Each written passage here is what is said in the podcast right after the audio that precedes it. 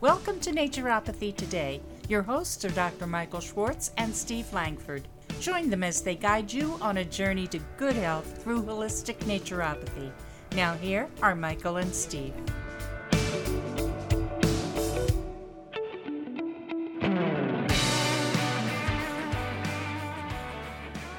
Hi, and welcome back to another session of Naturopathy Today. And I'll leave it up to you to determine what kind of session it is. Good morning, Steve. How are you? Good morning, Michael. So, you know, last week we started in on cancer and covered a little bit of ground. We certainly gave a, a, a healing technique that I myself have used. I've seen others use it with great success. So I think we gave people something to work with.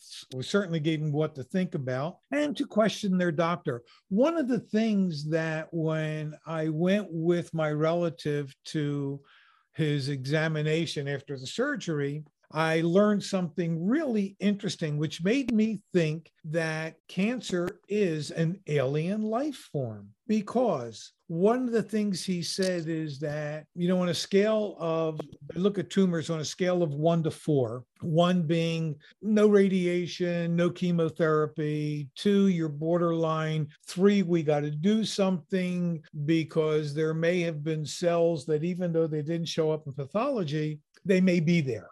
And four is, yeah, you need something, either the radiation and or the chemotherapy. What I found interesting in his telling was that he said, you know, we could have gotten all of it except maybe one cell. And that one cell could get into the nerves and or there was a canal that he talked about almost like leading into the to the lymph system and he said that one cell can multiply and that's why people get resurgence of cancer and he also said which i found very interesting because it was up in his jaw area inside cheek where the surgery took place where the cancer was in those kinds of situations radiation can only be used once.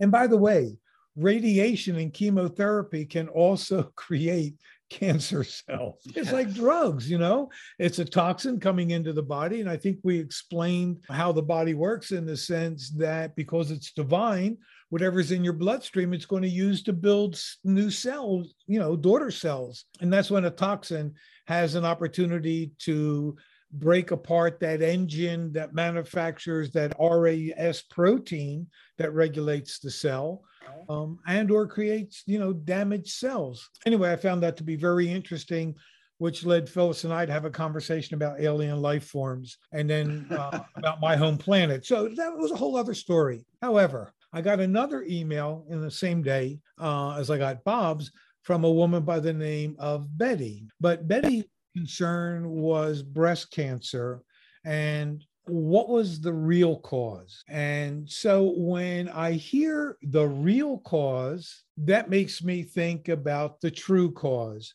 And I don't believe we've mentioned this before, but from my point of view, there are four emotional causes of cancer. And this is what I responded to Betty. And I will share with you the method and technique that I gave her for understanding the source of the cancer, and how she might be able to resolve it. First and foremost is anger. Anger, like cancer, can eat you up alive. So, one question that I asked her is Do you internalize your anger? Are there things that you want to scream about, things you want to say to people, but you were taught, you know, I know I grew up, and Steve, I'm sure you did as well. Children should be seen and not heard. Does that ring yes, a bell? And some, some, yes, and sometimes people think that about me even to this day.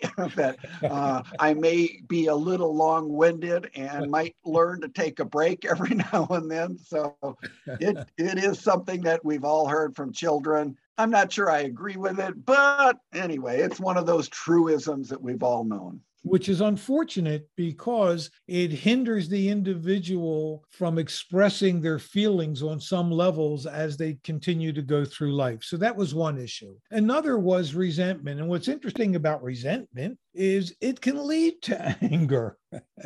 you know, And so, you know, I asked her, you know, what are some of the things that you resent? Because it's tied in very much to breast cancer in this regard. She may feel, and she did say to some degree, put upon. In other words, I don't want to respond in certain situations as a woman. I, it's an imposition.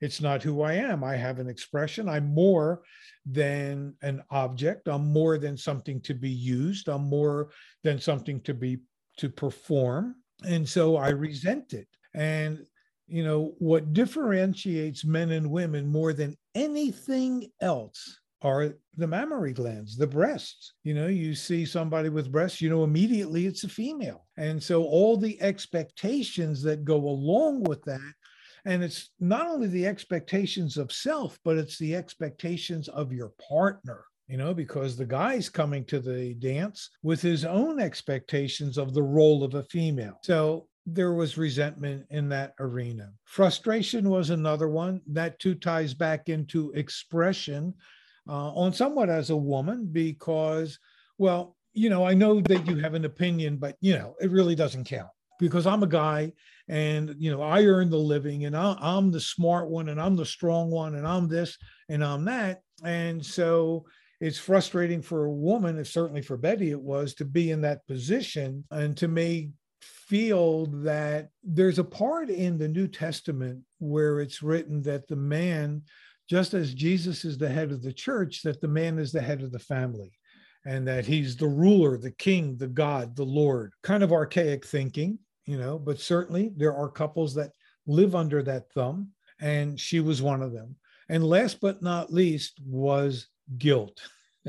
so if there's anything that can make you angry at yourself are all the sinful things you did. And so you have guilt. I have guilt for answering back to my husband. I have guilt because i punished my kids. I have guilt because i didn't go to confession or i didn't go to church or i didn't go to synagogue or i didn't go to temple we are truly messed up human beings with a lot of emotional stuff working against us. Well, you know, that's such an interesting concept. And, you know, we finished off with our last episode. I had mentioned this thought of gratitude.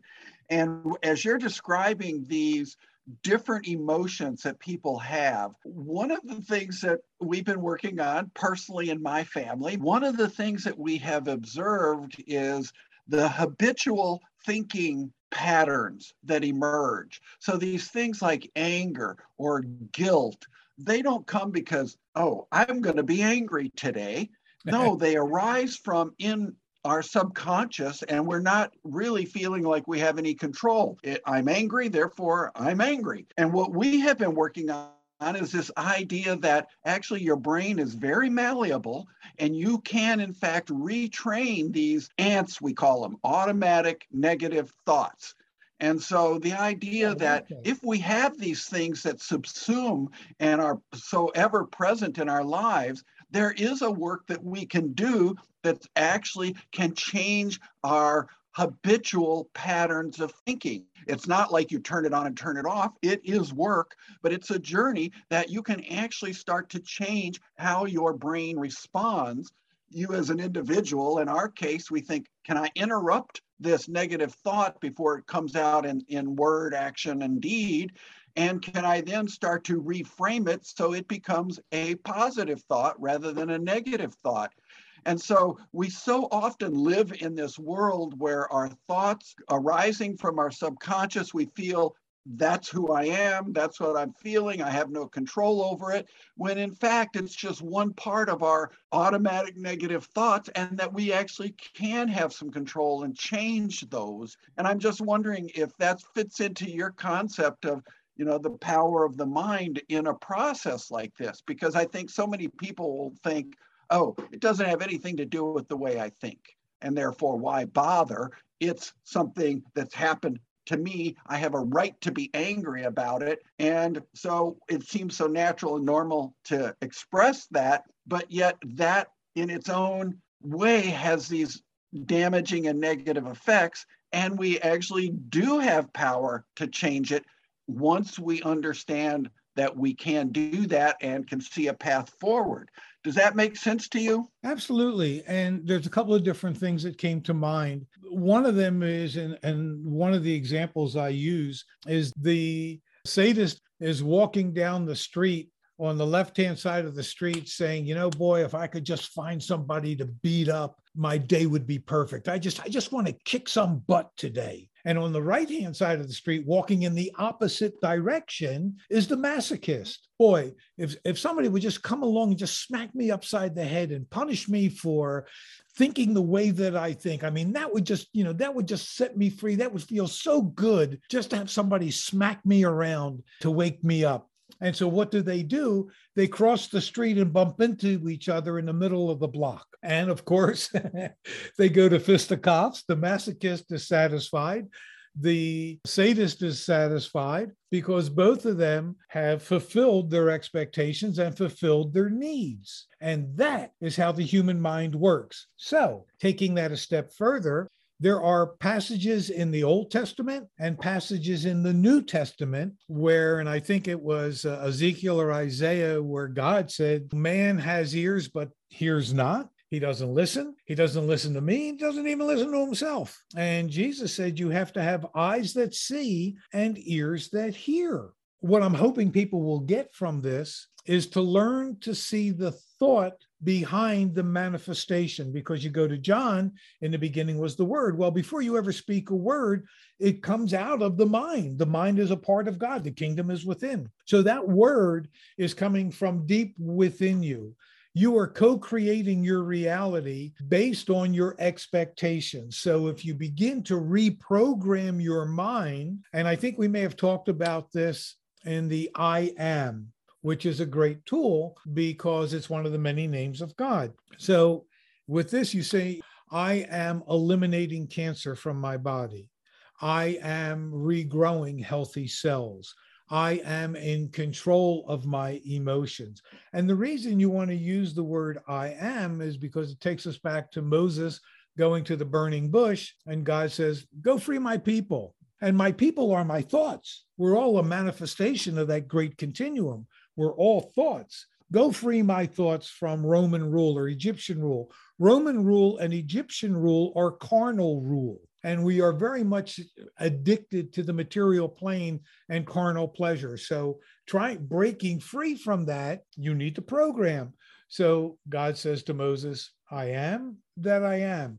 That's what you tell the Pharaoh. And so, that is a key to changing your thoughts, having the eyes to see, ears to hear, so that you know from a different point of view what is being presented and how is it going to trigger your subconscious mind and stimulate that anger, that resentment, that guilt, that frustration. Well, I think once people realize that they have that power, again, it's the power of choice. You get to choose what direction you are going to follow. And you mentioned earlier and in previous episodes this idea of, you know, cutting off the news, watching less of the bad news that seems to be so prevalent these days just because of its effect on our mind and our subconscious. So it's not that it's out there, it's that it actually has a, a either a negative or a positive effect on us depending on how we are perceiving what we're receiving. And so we should, in fact, reduce the negative and increase the positive in what we think, what we allow to come into our eyes and ears, what we put into our mouth. All of that, we have a choice to choose one side or the other. And the idea of I am more than my body, and I may have cancer, I may have rheumatoid arthritis, but that doesn't define me. And so we still have to maintain that part of us which is greater and is a part of God. And as we focus on that, even as we have these life challenging, hard conditions, we can always maintain sight of that which is greater and beyond ourselves. I kind of think of it as faith. Those people who have faith have faith in something greater than themselves that is sustaining and life affirming. Absolutely you know, there's a couple of different things that were brought up in what you were just saying. One of them that came to mind is being aware, you know, the news, as negative as it is, every now and then you pick up little tidbits of what's going on, like the casual conversation about inflation is going on. Even though they try to present it as we've got everything under control, the economy is great. But meanwhile, they say it's only going up 6%. I've had 17% increases in raw materials. I've got a 12% increase in shipping, I think a 9% in cardboard. So, in essence, what's happening, whatever money you may have in cash in the bank is losing its purchasing value. When you look at all the calamity that's out there from an environmental point, climate change point of view, and I know that there are shortages on your shelves because there's shortages on our shelves, it may take, it may be time to take a positive approach to dealing with it. So instead of buying one of your imported Italian oils, buy two or three. Four, there's a universal teaching, as a couple came to mind. One is forewarned is forearmed. So the more you understand what's going on, the better off you are, and you can prepare for the downside. And, and everybody should period. Another one is we look back in order to see ahead. And what we can do, you know, there are some people that talk about the crash of 29. Some of the money people on YouTube talk about how this, because the economy seems to be out of control because of what COVID has done and the delays in shipping, we have all these containers sitting out on the ocean. All of the, and they don't think that this is going to go away in 2022 because we're way behind. Going to take a lot of catch up. So, what you can take out of the negative is awareness of what's going on and take positive steps to nullify it. That's yes, I think that's that's words to the wise. I mean, this is what we really are talking about is being proactive given our own set of circumstances, some which are personal, some which are mental, some which are environmental, some which are global. All of these things affect us because we're a part of this world environment. And so we need to be aware and we need to take steps. And I believe that as we take steps, that is a positive thing, that we are not just living in this fear of the future, but this uncertain future that we see, there are things that we can do as individuals to manage and prepare positively. Uh, is that kind of what you're describing? Absolutely. And there's no time like the present.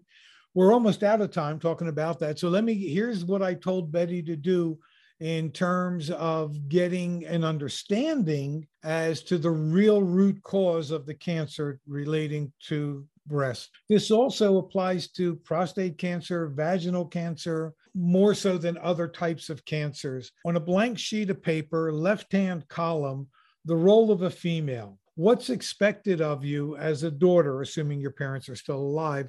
Even if they're not, there were expectations that you have about the role of a daughter. You may be projecting that onto your daughter. So, what's the role of a mother? What's the role of a wife? What's the role of a sister? What's the role of an aunt? So everything that you can think about that relates to your role of your gender, you know, and guys could do the same thing for prostate cancer. The role of the male, the provider, the husband, the father, the brother, the nephew, the niece, left hand column, right hand column. Why? Where does that role come from? Was this, are you trying to emulate your mom or are you trying to be the exact opposite of your mom? Are you trying to emulate your dad or are you the exact opposite of your father? These things need to be understood. If you have questions going through that exercise, reach out to me, Dr. M at michaelshealth.com, and in the subject matter, the blank sheet. and I'll know what you're talking about, and we can communicate and I can help you get a deeper understanding of where to go from there. So for me, Steve, that's all I got today. And, and next week we will get back to cardio. Hopefully, we'll go from there. Well, there's a thousand important topics to talk about, Michael, and we're just going to have to work through them one show at a time. And that's the adventure of this journey that we're on is yep. trying to take what you have learned, what I have learned through decades of experience and condense it into perhaps some actionable advice. And so you've certainly done a lot of that today. I think this is one of the most actionable shows we've talked about because we have gotten so deep into the mind and the emotions and looking at our history and our future, all of those things. Those are such important concepts and they are actually the ones that are so commonly glossed over if they're even ever considered by the, the doctors who treat people. And so this is going to be helpful to those people to broaden even those who are under medical care, who are dealing with cancer. I think we've covered a lot today that can help them in this process. So thank you for what you've shared today. I've learned something myself. Well, good. So, as your holistic naturopath, which I like to call myself, treating the whole person, I bid you all a fabulous everything and look forward to working with you again next week. Steve, have a fabulous mm. everything and stay healthy, and we'll talk. Same thing, Michael. Best wishes. I look forward to it. We'll talk to you then. Goodbye, folks. Bye bye. Thank you for listening to Naturopathy Today, sponsored by MNP, Michael's Naturopathic Programs at michaelshealth.com. Join us every Monday for the latest episode in this journey to excellent health on all levels.